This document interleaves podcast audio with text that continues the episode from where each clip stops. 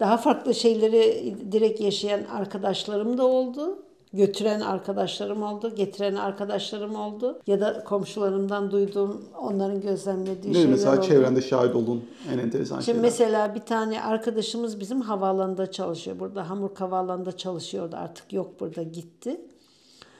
Diyor ki bir kere Türk uçakları gelince diyor, herkes diyor o Türk uçağı geldi şimdi tekrar diyor. Herkes bir şey diyor ya, sen şu Türk uçağına git. Ben ondan sonraki 2 uçağı ben yapacağım. Niye? Çünkü Türk uçaklarındaki valizler o kadar çok ağır oluyor ki milletin bela ağrıyor artık. Onları kaldır. Onlara hani transporta koyuyorlar ya. Bakıyorlar olacak gibi değil. Bellerine kemerlerini takıyorlar ki hani bellere ağrımasın aşırı ağır valizlerden dolayı. Şimdi o arkadaş anlatıyor, diyor ki bir gün diyor uçağı boşaltıyoruz diyor. Baktım diyor valizin birisinde kan akıyor. Zaten diyor ben kanı görünce nevrim dönüyor diyor. Baktım diyor böyle akmış, kan gitmiş. Ben olsam direkt bir cinayet işlenmiş ve ceset parçalara ayrılarak Almanya'ya getiriliyor. Hemen arkadaşlara dedim ki ay durun elinizi sürmeyin, burada kan var falan diyor. Hemen diyor polisi aradık, Kripo'yu aradık. Yani cinayet masasını aradık. Anında geldiler diyor. Biz de çok merak ediyoruz. Öbür valizleri taşımayı bıraktık diyor. Bu valizden ne çıkacak? Neyse diyor valiz açılırken diyor kayıt altına alınıyor diyor. Hemen işte kayıt altına almaya başladılar. Valizi açtılar. Valizden çıka ne çıksın?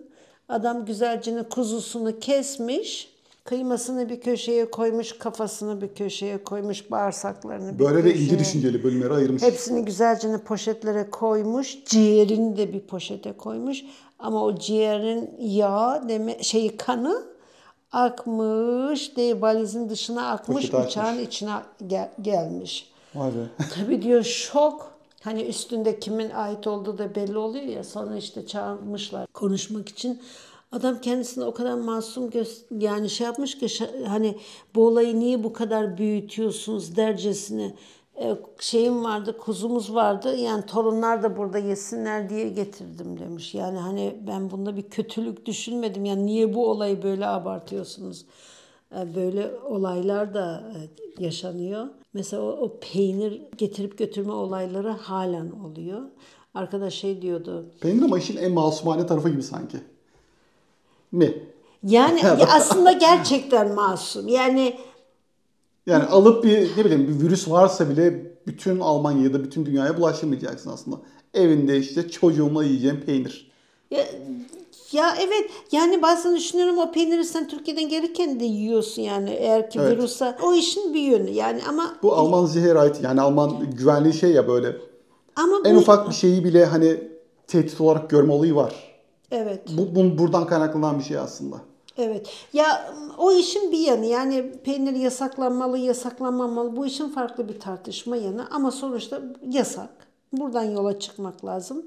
Buna rağmen insanlarımız bu yasağı deliyorlar. Çünkü mantık şu ya, yasaklar delinmek içindir. Senin bir anlattığın başka bir olay daha vardı. Aklıma o geldi ama sen şimdi anlatırsan daha da iyi olacak, ben anlatmayayım. Hangisi? Yine bir toplu taşıma vakası. Evet. Otobüs müydü? Otobüste bir amcaya denk gelmişim galiba. Ya şimdi ben otobüste bir yere gidiyorum. Hani bizim kültürümüzde yaşlılara yer verilir.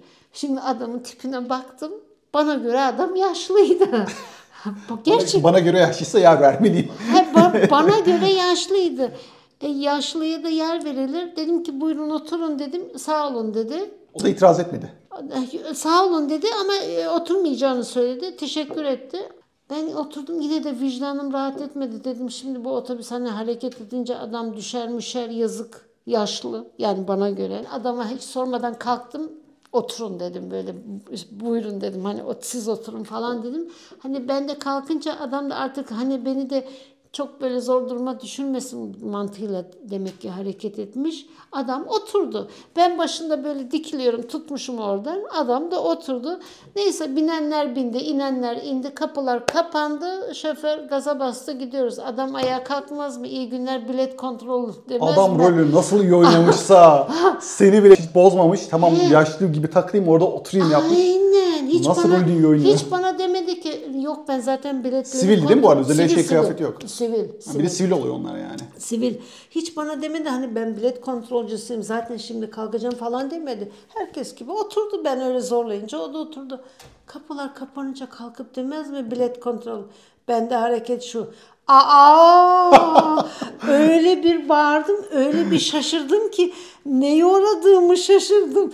Nasıl yani dedim ya, bu kadar mı olur? Yolun ters köşe yapan hareketi. Bu kadar mı olur? Neyse herkesin biletine baktı. Bir tane de arkadaşı da öbür kapıdan bilmiş. Arka kapıdan. Birbirinden de çok bağımsızlar. Bir de iki taraftan sıkıştırıyorlar. Arkaya gideyim de diyemiyorsun ama. Birbirinden de çok bağımsızlar. Neyse. Benim olduğum o bölgeye o baktı. Benimkini gösterdim. Gözücüyle şöyle bakar gibi yaptı. Ama epey bir güldük. Bütün otobüs yani olayın farkına varanların hepsi güldü. Yani adam kendisini iyi bir gizlemişti zaten. Benim çok benzer bir hikayem var. Hatta seviyeyi bir adım yukarı taşıyacağım. Tam olarak Allahu Ekber anısı yani benimki de öyle diyebilirim ismen. Bu yıl İspanya'ya giderken Paris aktarmalı bir Air France havayolu şirketiyle birlikte oraya gittik. Aktarma Paris'ten olacak. Hamburg Havaalanı'ndan uçağa bindik. Sabahın 7'si falan herhalde. Uçağa bindikten sonra ben tuvalete gitmek istedim. Havaalanında zaman olmamıştı. Uçağın kalkmasında daha zaman var. Ve ilk binenlerdeniz bu arada. İlk ön sıralarda oturduğumuz için. Bahar oturduğu yerine onda uykusu vardı. Ben kafayı koyup uyurum sen git falan dedi. Tuvalete gittim. Geliyorsun çünkü biliyorsun hikayeyi değil mi? Tuvalete gittim. İnsanlar o anda onboarding sırasında yani uçağa bir iş yapıyorlar. Ben de elimi yıkadım. Bir anda ses geldi. Bağırarak biri böyle 20 kere tekrar edecek şekilde Allahu Ekber diye bağırıyor. Ve ses benim çok yakınımda geliyor. Yani en arkadayım. Tuvalet kabinleri en arkada oluyor ya genelde. Evet. Onun direkt dibinde bir yerden ses geliyor. Bayağı tırstım. Ne olup olmadığını anlayamadım. Dediğin gibi senaryolar geliyor aklıma. Diyorum herhalde biri maalesef dünyada birçok böyle terör saldırıları da oluyor. Yeni birisi bizim başımıza gelecek gibi düşündüm. Çok korktum gerçekten. Kendimi bir o filmin ortasında gördüm. Tabii ki de. Yani çünkü uçağın patlayacağını düşündüm. Her şeyi düşünüyorsun. Ve gerçekten 2-3 dakika kadar tuvaletten çıkıp çıkmamak konusunda bir tereddüt ettim. Bahar'ı düşünüyorum ama öte yandan diyor ki o şu an güvendedir. Çünkü uçağın en önünde. Yani 3 numarada falan oturuyor. 3 A'da Bahar oturuyor herhalde. Sen en arkadasın. Ben en arkadayım. Ses bana yakın. Patlarsa sen öleceksin. Çok korktum ve gerçekten ilginç bir şeydi. En son çıktım. Cesaret ettim çıktım uçaktan ve baktım ki uçağa o an binmeye çalışan ve koltuklarına henüz yerleşmemiş insanlar da korku ve kaygıyla bakıyorlar arkaya doğru. En arka sırada bir tane adamın üzerine çullanmış 4 tane görevli vardı. 4 görevli biri de kadındı bunlardan. Hepsi böyle iri yarı insanlar. Adamın üzerine koltuğa çullanmışlar. Alıp götürmüyorlar da. Bayıltmıyorlar da, susturmuyorlar da. Öyle üzerine çullanmışlar, bekliyorlar. Adam hala seslenmeye devam ediyor. Allahu Ekber de, Allahu Ekber diye. Ve gerçekten bu seans ortalama 40-45 dakika sürdü. Abartmıyorum. Hiç alıp da götürmüyorlar. Gerçekten insanlar böyle korkulu. Herkes bir sabah yeni uyanmış tabii. Herkes böyle gergin. Çok enteresan bir durum vardı. En son işte 50 dakika sonra uçaktan alıp adamı indirdiler. Öyle olay bitti. Olayı da anlatayım tabii ki. İlticacı biriymiş. Almanya'ya sığınmış. Fas'tan gelen biriymiş yanlış hatırlamıyorsam ve Almanya bunu sınır dışı edeceği için buna birileri akıl vermiş belli ki. Allahu Ekber falan dersen insanlar korkarlar, seni geri deport etmekten vazgeçerler gibi düşünerek böyle bir protesto şekline girişmiş. Olay tamamıyla bu ama gerçekten hayatımdaki en ilginç uçak deneyimiydi. Yani kötü bir deneyim ama bu konuda fikrimi de söylemek zorundayım. Bir anda kendimi öyle hissettim. O adamın çekmiş olduğu stresi düşünemiyorum yani ne kadar korkunç bir yoğun bir şey yaşıyor adam orada yani bu olayı yapan adam. Ne demek ya 4-5 kişi 5 dakika boyunca adamın böyle sırtına biniyorsun adam bağırmaktan başka bir şey yapamıyor. Kötü bir şey aslında ya adamı deport edeceksin dedi bunun da bir yolu yöntemi olması lazım ya insanlara böyle bana göre bir nevi de işkence yöntemi biliyor evet. musun?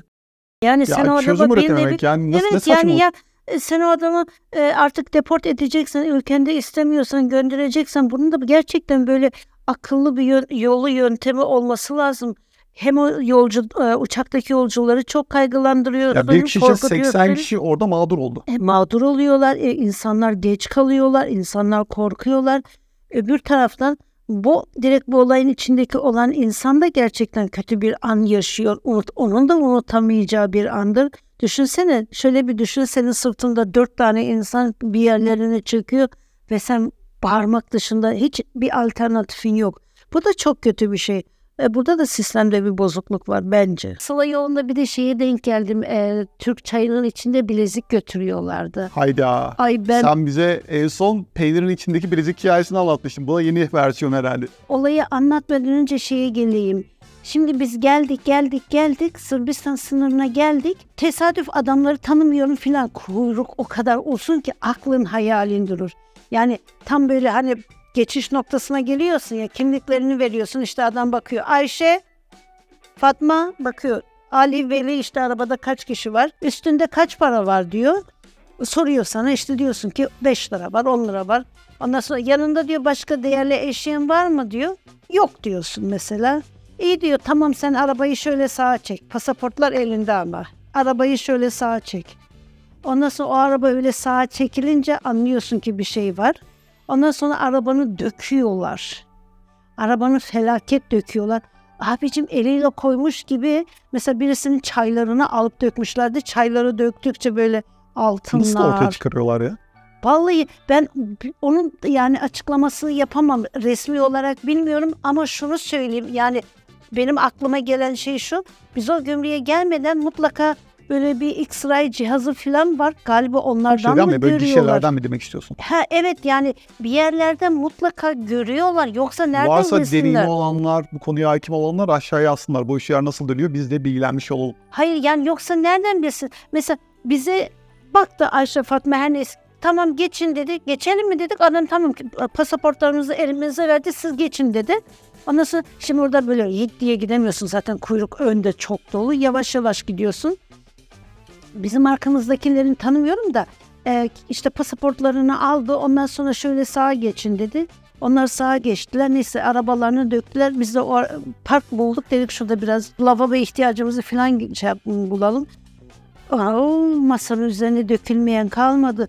Diyorum ki my god, bunu nasıl yani adam nereden biliyorsunuz? Hani bizde yok, onlarda var. Nasıl biliyorlar? Gerçekten şaşıyorum. Normalde çay paketi işte çayın içine koymuş götürüyor. İşte bunları hani onların söylemediği için el koyuyorlar. Bir sürü mahkemelik oluyorsun. Sonra alıp alamadığını da bilmiyorum. Yani bu şeyin detayını çok fazla bilmiyorum. Sonra alıyor musun, alamıyor musun ya da hangi şartlarda alıyorsun? Ama yemin ederim rezillik yok. İşkence. Gerçekten işkence.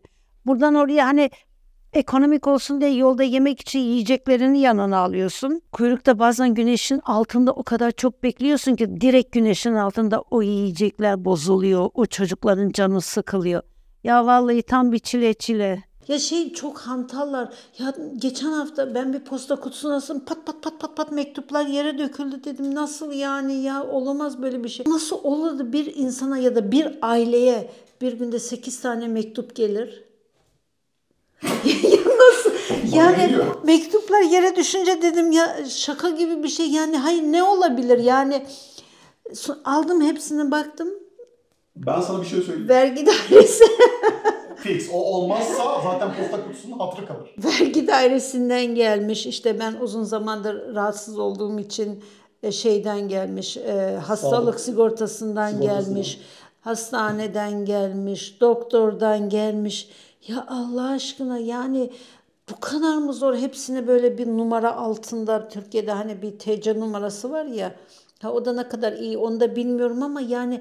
Bizim bir arkadaş bölüm seni çalıştığı iş yerindeki Alman arkadaşlarını toplamış, bilgisayarın başına masasına demiş ki bakın şöyle bir sistem var, E-Devlet'i gösteriyor. Ha, E-Devlet. Bayağı evet. Çok olmuşlar var ve çok teknolojik falan demişler. Ha, TC dediğim E-Devlet işte, aynen. Yani toplayın onun altında, bu ne böyle, yazık günah ya yani. Bir sürü kağıt, bir sürü şey. Yapın onun altında yani. Doktorun gönderdiği raporu da ben orada göreyim. Öbür doktorum da görsün, izin vereyim. Yani bu kadar abartmanın ne alemi var ya? Ya o kadar bekleme listeleri diyoruz, doktorlar şunlar. Bunlar sadece doktorlar da değil. Benim arkadaşım hamileydi. Hemen gittik, daha çocuk ortada yok. Gittik yuvaya. Yazdık ki yer çıktığında hani çok zaman kaybetmesin çünkü belirli bir süre sonra işe başlayacak. Yuvalarda bile yer yok. Daha hamile kadınlar gidiyor. Adı belli olmayan, soyadıyla bir çocuk yazılıyor. Yani tabii 2 yıl sonrasına. Belki o çocuk dünyaya bile gelmeyecek. Bu bile ihtimaller arasında. Elbette. Ama onun için gerçekten işte 3 sene sonrasının planları yapılıyor. Aynen. Almanya'da işte durumlar böyle. Yani ben bir arkadaşımı götürmüştüm benim çocuklarımın gittiği yuvaya. Arkadaşım yani bir yıl evde kalabilecekti. İşe başlaması lazımdı. Gittik vallahi kadıncağız hamileyken yazdırdık. İyi ki de yapmışız yoksa kadın işe başlayamayacaktı bir yıl sonra. Yok, yer yok. Dolu. Döner konusu mesela bizim aslında sadece benli bir konu değil tabii bu ama genel olarak Türk komünitesi içinde konuşabiliriz. Döner asla değiştiremediğimiz bir alışkanlık. Niye değiştirelim? Ama birazcık rotasyona uğramış şekilde biz burada kullanıyoruz. Çünkü bizim burada tükettiğimiz döner ile Türkiye'de yediğimiz o yaprak döner aynı şey değil. Yaprak hariçin. Buranın, Almanya'nın döneri bana göre, bak yanlış anlamayın ama... Yine bir tartışma gidiyor şimdi.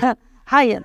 Almanya'nın döneri Türkiye'nin dönerine 5000 çeker. Aa şimdi yaprak bak, döner de şey. Hatta ben Erzincan'da orijinal yaprak döneri yedim dediler. Döneri ye de ondan sonra konuş dediler. Erzincan dönerini ye ondan sonra Almanya dönerini öv dediler. Yedim, yemedim değil.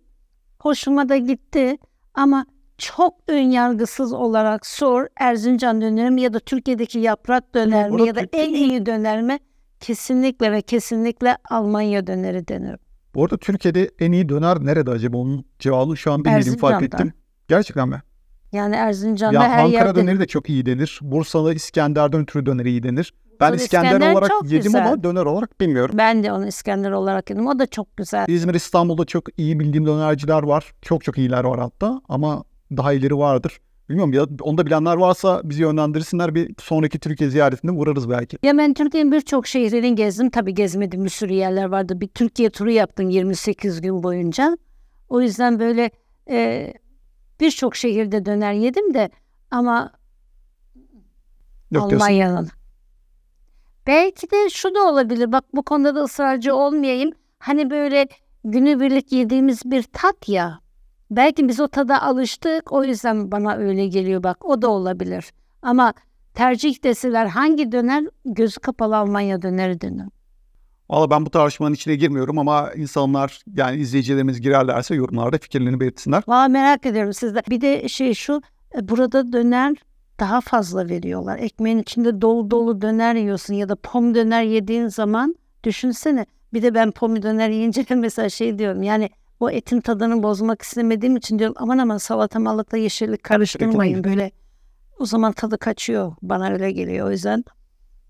Sade döner yiyince birazcık çok hafif bir sos, hafif acılı bir sos, köri sos. Afiyet olsun. Bizim mesela ilk geldiğimiz zamanlarda dikkat ettiğim şey şuydu. Bir sürü böyle bahçe var, içinde mükemmel meyveler var. Doğru. Gidip geliyorum önünden, günler geçiyor, haftalar geçiyor ama kimse o meyvelere dokunmuyor. Fakat biz Türkiye'de olsaydık o meyvelere bir şekilde dokunurduk. Hani çalma olarak düşünmeyin ama bir tanesini koparırsın yoldan geçerken. Hadi bizi bırak, sahibini en azından orada onları toplarken görürsün. Ama mesela ben burada hiç öyle şeyler görmüyorum. Yani bununla alakalı o kadar çok örnekler var ki. Birisinde de şimdi bir arkadaşıma gittim. Çok güzel bir evi var, böyle bahçesi. Bir sürü de böyle meyve ağaçları var. Ya ağaçtan böyle o kadar çok meyveler yere dökülmüş ki. Sonra dedim ki ya Yulia dedim hani niye bunları yemiyorsun? Bunlar niye böyle falan? Niye toplayayım dedi, niye yiyeyim? Dedim bunlar ne olacak, yazık değil mi? Olur mu dedi ya. Kurtlar yiyor, kuşlar yiyor, salyangoz yiyor, şu yiyor, bu yiyor. Dedim sen niye yemiyorsun? Dedi benim alım gücüm var, ben alıyorum zaten yiyorum ama bu bana ait değil dedi. Bu doğaya ait. Yani kuşların maaşı yok değil mi? Ya hani bakıyorum insani olarak baktığımda güzel bir şey. Hani onları da ayırıyor da iyi de abicim çok ya yani o kadar da... Bana biraz abartı gibi geliyor. Benim evimin bahçesinde kendime ait öyle bir bahçem olmuş olsa öyle bir şeyim yok. Kesinlikle o meyveleri toplarım, yerim, bir şekilde değerlendiririm. İnsanlara veririm. Bu arada hayvanlar zaten faydalanıyor. Türkiye'de de aynı. Ya o kadar çok ki. Aynen. Yere dökülenler oluyor, bozulanlar oluyor, kurtlananlar oluyor. Onları zaten hayvanlar götürüyor. Yani sen onu kadar dert etme Yulia abla. Kendisi öyle söylüyor yani. Hayır çok söyledim. Bana diyor ki istiyorsan ama sen gelin götür. Hangi birini götüreyim yani ama bunlar da öyle şey yani bunu alışkanlık haline getirmişler. Aynı meyveye para veriyor, gidiyor alıyor. Kendi bahçesindekini yani o meyveyi alıp yemiyorlar. Öyle bir alışkanlıkları var bunların. Çok ayıp. Mesela bizim insanlarımızda da şöyle bir şey var. Böyle erik zamanında filan ağaçlarda işte erik filan olduğunda yolda, yol kenarında bazen ağaçlar oluyor böyle. Mesela bizim insanlarımız da aynı o kadar güzelmiş, böyle yolda geçerken o erikten almak istiyorlar, göz hakkım diyorlar. Mesela o da bana çok itici geliyor ya. Bana itici gelmiyor. Bana hatta normal geliyor. Yani olması gereken oymuş gibi geliyor. Bilmiyorum ya, ben onda böyle biraz çekiniyorum yani. Çekingenlik var. Ama öte yandan hani tabiatın gereği onu alıp oradan koparmak istiyorsun. Hani dalından kopardığı şey güzeldir diye bir anlayış var ya bizde. Ya. İşte bak bu da onun parazit hali. Doğru söylüyorsun ama diyorum ki ya bana ait olmayan bir şey hani niye koparayım? Aslında hiç kimseye ait değil. Yani yolun kenarında işte devlete, yani sokakta bir şey de. Mesela bilmiyorum ben ona yani isterse düşsün alıp yemem yani, almam yani, ama alan insanlar da oluyor. Hatta onlar diyorum ya koparmayın, niye diyorum sizin mi falan böyle. Ama ya ne yapayım ben, demek ki alışmışız herhalde, sahibi bahçesinden kopartmıyor. Burada da tam olarak ne oldu biliyor musun? Mesela bu bahsettiğim örnekle alakalı gidip geliyorum, hiçbir şekilde kimsenin dokunmadığını falan gördüm ya. En son oradaki belli ki sahipleri böyle birkaç, sanırım 5-6 tane poşete koymuşlar. Her birine yaklaşık 1 kilo kadar oraya koymuşlar. Lütfen alın diye not koymuşlar. Onu da yapıyorlar ama ben onu İsviçre'de çok gördüm ya. O kadar çok böyle elmalar falan böyle ya poşete da patates. Poşete 1-1,5 kilo kadar poşete koyuyorlar. Öyle asıyorlar. Sen gidip alıyorsun. Bazı yerlerde öyle parayla satanlar da oluyor. Oraya kumbara koyuyor. İşte diyor ki poşeti kafadan atıyorum şimdi. 3 frank diyor ya da 2 frank diyor. Sen 2 frank kutuya atıyorsun. Poşete alıp gidiyorsun. Bazı yerlerde de yine öyle duvara böyle poşetlerle asıyorlar. Alıp götürebilirsiniz diyor, gratis diyor, alıp götürebilirsiniz hediye, alıp götürüyorsun, öğleleri de var. Şimdi ben mesleği bitirdikten sonra yüksekokula başladım. Orada işte bir derste böyle grup çalışması yapmamız lazım. Bizim yaptığımız işte çalışmada 2 kişiyiz, bir Alman kız. Ondan sonra ona dedim ki ben mi senin evine geleyim, sen mi benim evime geleceksin, yani nerede buluşup çalışalım? Kız bana dedi ki ben annemde kiracı olarak kalıyorum. Benim kendi evim yok. Annemin kiracısıyım. Ben de böyle yapıyorum. He? Nasıl annesinin kiracısı? O zaman kendi evi, böyle düşünüyorum. Sonra kıza dedim ki herhalde ben yanlış anladım dedim. Kıza tekrar dedim ki sana mı geleceğim? Senin eve mi geleceğim dedim. Dedi ki ben annemin kiracısıyım. İstiyorsan oraya gelebilirsin. Artık şimdi ben dersi falan bıraktım. Dedim ki sen nasıl annenin kiracısısın? Çünkü yani şey şu. Çok genç bir kız, 20'li yaşlarda üniversiteye başlamış. Ben annemin kiracısıyım diye tutturmuş. Şimdi ben de o zamanlar hani Almanya'ya geleli çok bir zaman olmamış ya. Daha böyle tam şey yapmamışım. Yani sistemi tam kafama dört dörtlük yerine oturtturamamışım. Ondan sonra düşünüyorum ki senin bir kız çocuğun varsa, bu çocuğun üniversiteye gidiyorsa sen anne baba olarak ne yaparsın? Onu sonuna kadar desteklersin. Türkiye'de millet kredi kartını veriyor, maaş kartını veriyor, ağzından giriyor, kıçından çıkıyor, destekliyor onu yani, yeter ki çocuğu okusun. Enteresan örnekler üzerinden gidiyorsun yine. Tebrikler. Yani inanılmaz bir destek veriyorlar. Kız karşıma çıkmış diyor ki ben annemin kiracısıyım diyor. Gencecik bir kız annesinin kiracısı nasıl oluyor bu dedim, annenin kiracısı olmak. Dedi ki ben her ay dedi anneme 500 euro ödüyorum dedi. İşte bunun içinde kira var dedi. Çamaşırlarım annem kendi çamaşırlarıyla birlikte yıkıyor dedi. Bazen dedi can isterse ütülüyor da. Ondan sonra dedi biliyor musun hatta fazla yemek olursa ben de yiyebilirim. Ay var ya benim kafamdan kaynar su döküldü. Yemin ederim benim kafamdan kaynar su döküldü. Nasıl ya dedim. Sonra kız benim şaşkınlığımı anladı. Ben şimdi o kızın söylediklerini böyle yerleştirmeye çalışıyorum. Hem nasıl olur diyorum hem de anlamaya çalışıyorum. Kız anladı ki ben bir türlü bunu hani şey yapamadım, algılayamadım yani ya da işte tam yerine oturtamadım. Kız döndü bana böyle yaptı. Biliyor musun dedi ben çok karlıyım. Nasıl karlısın dedim. Ben dedi dışarıda kalsaydım, annemin kiracısı olmasaydım 1000 eurodan fazla param giderdi. Şimdi 500 euroya bir sürü işlerimi yaptırıyorum. Bir sürü hayatım burada dönüyor dedi. Ben dedi hiç şikayetçi değilim. Çok karlıyım. Ben de ona şeyi anlattım. İşte Türkiye'de üniversiteye gidenleri aileleri nasıl destekliyor filan. Kız şok olmuştu. Gerçekten kız şok olmuştu. O aradaki farkı anlattım ona. Böylesi güzel bir şey vardı ama halen bile bazen şaşkınlığı yaşamıyor değilim. Şu an benim de böyle üniversiteyi bitirdi ama hala master yapan bir oğlum var. Yemek veriyor musun onlara? Master yapan bir oğlum var. Bugün çok ekmek yedin. Hesabını yazıyorum. Bir gün ben bu olayı ona anlattım. Dedim ki işte ben böyle olay gerçekleşti dedim. Oğlum döndü böyle yaptı. Nasıl yani? Evden mi gitmemi istiyorsun? Ben o ilk geldiğim zamanlarda böyle Almanca kursuna gittiğimde günü 8 saat kursa gidiyordum. Çalışma imkanım yoktu. O yüzden devlet bana para veriyordu. İşte ev kiramı ödüyordu.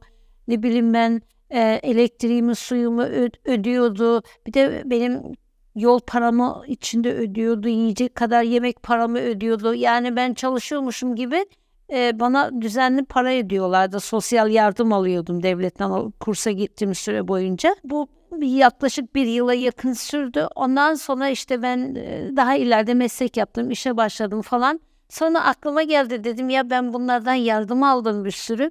Bir gün işte gittim, dedim ki ya ben şu dönemler arası yardım aldım, şimdi çalışıyorum. Hani bu yardımı böyle ayda 100 euro ya da 200 euro olarak geri ödemek istiyorum dedim.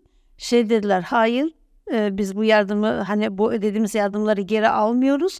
O zaman sizin ihtiyacınız vardı, aldınız ama şimdi artık çalışıyorsunuz. Siz şimdi yardıma ihtiyacı olanlar için ödeyeceksiniz. Yani hani ödediğim vergilerle, benden kesilen vergilerle. Yani sistem bu yönüyle kurulmuş. Gerçekten güzel bir sistem. Kesinlikle.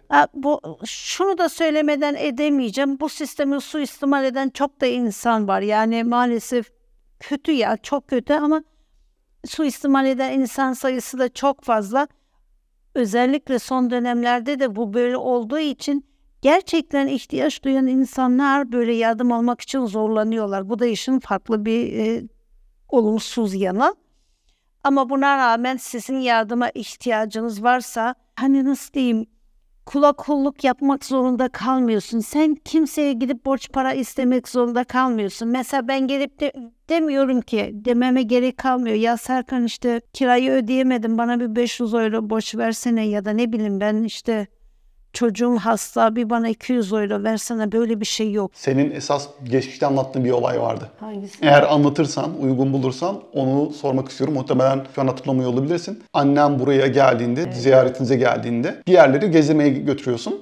Evet evet. Doğru. Ve orada onun belki yapmış olduğu pot mu diyelim. Ya benim annem çok doğal bir kadın. Yani o kadar doğal bir kadın ki. Annemin şeker bir insan bu arada. Annemin okuma yazması yok. İnanılmaz doğal bir kadın. 3-4 kere de Almanya'ya geldi yani. Okuma yazması yok. Vallahi yalnız başına çıkıp geliyor. Harika. Annem geldiğinde biz Reeperbahn dediğimiz yerde yaşıyoruz. Yani oranın içinde oturuyoruz. Tam göbeğinde oturuyoruz. Neyse bir gün annemi aldık, böyle bir akşam dışarıya çıktık, dedik hani. Bu arada öncesinde bölüyorum seni. Reeperbahn istersen minik bir tanımlayalım. Sen anlat istersen. Şöyle örnek verelim. İstanbul'da tarla başında oturmak gibi ya da işte Karaköy olduğu zamanlarda oturmak gibi bir şey düşünebilirsiniz. Yani. Aynen. Dedik işte akşam hani gezdirelim annemi falan, nerede oturduğumuzu görsün.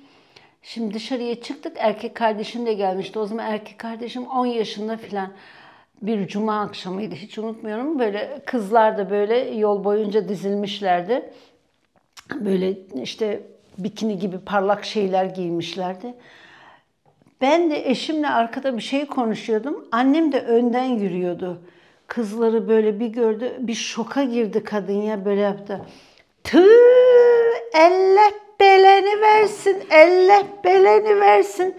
Kadın da böyle bir sinirlendi. Ben o anda fark ettim. Annem kadın böyle şey yapıyoruz, yüz yüze gelmiş. Hemen koştum. Anne dedim, sen ne yapıyorsun dedim. Niye kıza öyle şey yapıyorsun falan dedim. Bak dedim, şimdi polis çağıracak. O da anneme defol defol diyor böyle Almanca. Çantasını böyle şey yapmak istiyor. Bu camdaki bunlar değil mi? Sokaktaki kadınlar. Yok, camdakiler değil, sokaktaki kadınlar. Orası daha tehlikeli. Daha oraya da geleceğim. Oraya da geleceksin. Daha oraya da geleceğim. Annemi oraya da götürdüm. Dedim bak dedim, kadın şimdi polis çağıracak. Sen kadına niye öyle söyledin anne dedim. Ben kadına hemen işte Almanca dedim ki çok özür dilerim, çok özür dilerim dedim. Lütfen dedim, affedin falan dedim. Çok özür dilerim kadına dedim. Kadın da anneme yine bakarak, böyle bana bir şey demedi. Anneme bakarak defol, defol git dedi. Dedim anne bak kadın sana defol git diyor. Hadi gel çabuk uzaklaşalım buradan. Ondan sonra annem döndü, hareket şu. Kız kızanam polis gele. Ne diyecek, bir bana bakacak, fistanımı giymişim. O kadar polis saf. Bir bana bakacak, bir ona bakacak. Hangimize kızacak? Ay anne bırak şimdi, haydi yürü gidelim. Sonra annem bir baktı ki yani bir tane kadın değil, öyle bir sürü, öyle. Ondan sonra hemen dönmüş kardeşime böyle yapıyor. Oğlum Cemil sen bakma, kardeşim gözlerini tutuyor. O da diyor ki anne rahat bırak beni anne. Yani düşünsene, yolda giden çocuğun gözünü kapatıyorsun ki rahat bırak beni. Neyse kadın bir şoka girdi. Yemin ederim kadın böyle artık uzayda, hani böyle şey adım atarsın ya, gerçekten kadın şok oldu ya, nasıl bir yer. Farklı bir evrenin ışınlandı bir an. He aynen. Neyse işte biraz gezdik falan. Dedim zaten olan oldu, annemi şu tamamen anadan doğma bayanların olduğu yere götüreyim. Aslında oraya kadınların girmesi yasak olduğunu ben biliyorum. Çünkü bir arka mahallemiz orası bizim. Baktım kapı açık. Hemen daldık içeriye. Dedim anne gel bak nereye gidiyoruz dedim. Kadın da bilmiyor. Ben nereye gidersem o da oraya geliyor doğal olarak. Ondan sonra şimdi annem bayanları gördü. Annem ilk önce zannetti ki hani bunlar hani mankenlere elbise giydiriyorsun ya. Vitrin mankeni. Ha, vitrin mankeni diye düşündü. Mağazaların önünde olur ya aynen, onlardan. Aynen öyle düşündü. İlk önce hiçbir tepki göstermedi. Böyle baktı, hiçbir tepki göstermedi. Öyle düşünmüş yani, sonradan bana anlatıyor. Şimdi oraya bayanların girmesi zaten yasak. Onlar da zaten... Açık yazıyor kocaman. Hı? Kocaman da yazar. Evet zaten kocaman yazıyor. Ondan sonra bayanlar da böyle vitrinde 6-7 tane bayan vardı o anda. Bir de hepsi böyle birden bize git defol işareti yapar gibi yapınca annem bir çığlık attı. Annem bir çığlık attı. Yeri göğü inletiyor. Annemin o çığlığını zaten herkes başımıza toplandı. Hemen oranın görevlileri geldi. Görevi mi geldi? Tabii hemen oranın görevlileri geldi. Ondan sonra ne işiniz var burada falan böyle şey yaptı hani. Dedim ki ya ben dedim adres arıyordum, buraya yanlışlıkla girdim falan dedim böyle. Yani o ortamı kurtarmaya çalışıyorum. Ondan sonra anne bu niye bağırıyorsun? Diplomatik ilişkiler bozulacak senin. O halde yüzünden. Şimdi anne niye bağırdın falan böyle. Çabuk çıkın buradan falan böyle. Annem garibim o kadar şoka girmiş ki bu sefer çıkmaya çalışıyorum. Annem hala böyle. Kız bunlar insandır böyle bir şokta dışarıya çıktık. Annemin suratını bir görmeliydin.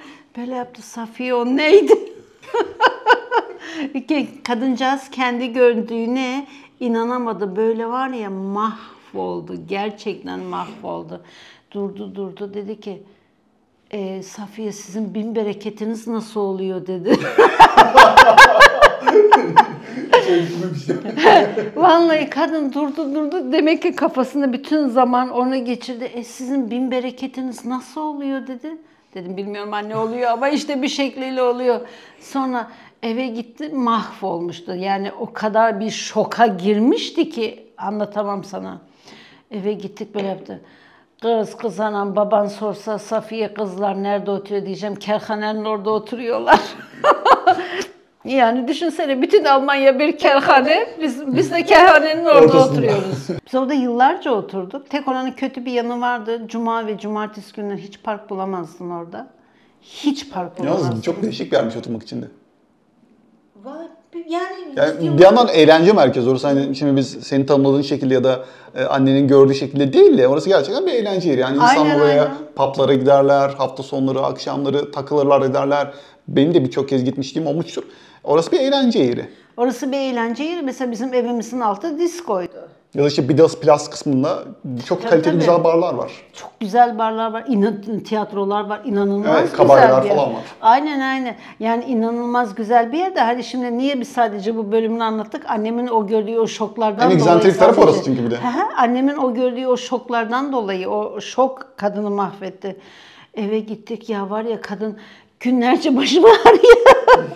Kadının günlerce başı ağrıdı böyle yani Almanya deyince annemin kafasında bir kerhane ve biz de kerhanede orada oturuyoruz. Bizim binada mesela kural ne biliyor musun? Sen doğum gününü kutlayacaksan, cuma akşamı ya da cumartesi günü doğum gününü falan kutlayacaksan binaya yazı asarsın işte sevgili komşularım ben kafadan atıyorum 40.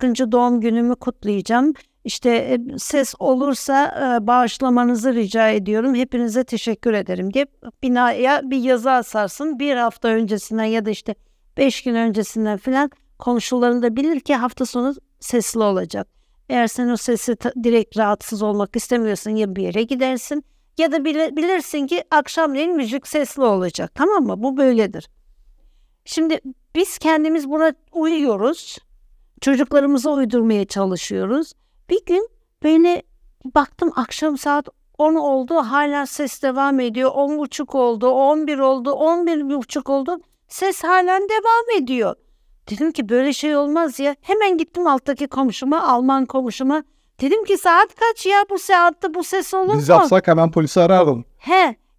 Saat kaç dedim, bu saatte bu ses olur mu dedim ya. Dedi ki ay kusura bakma dedi, doğum günümü kutluyorum. Ya dedim kutladı ama çok sesli, yani sessizce kutlu falan dedim. Nasıl dedi sessizce kutlu, baksana içeridekilere falan. Tabii yine de ben ikna olmadım yani. Sen de gel dedi bana. Ya nasıl gideyim, evde çocuğum var. Dedim ki ya doğum günü kutlayabilirsin, ona karşı değilim de ama yani binanın girişine de yazı asabilirdim. Ben de kendimi ona göre ayarlardım falan. Kadın 1000 kere özür diledi benden.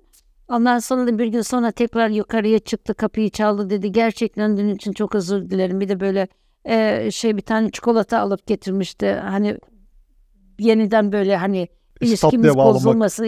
Aynen öyle, işi tatlıya bağlamak için bana bir çikolata getirmişti. Ondan sonra da hiç öyle bir şey yapmadı.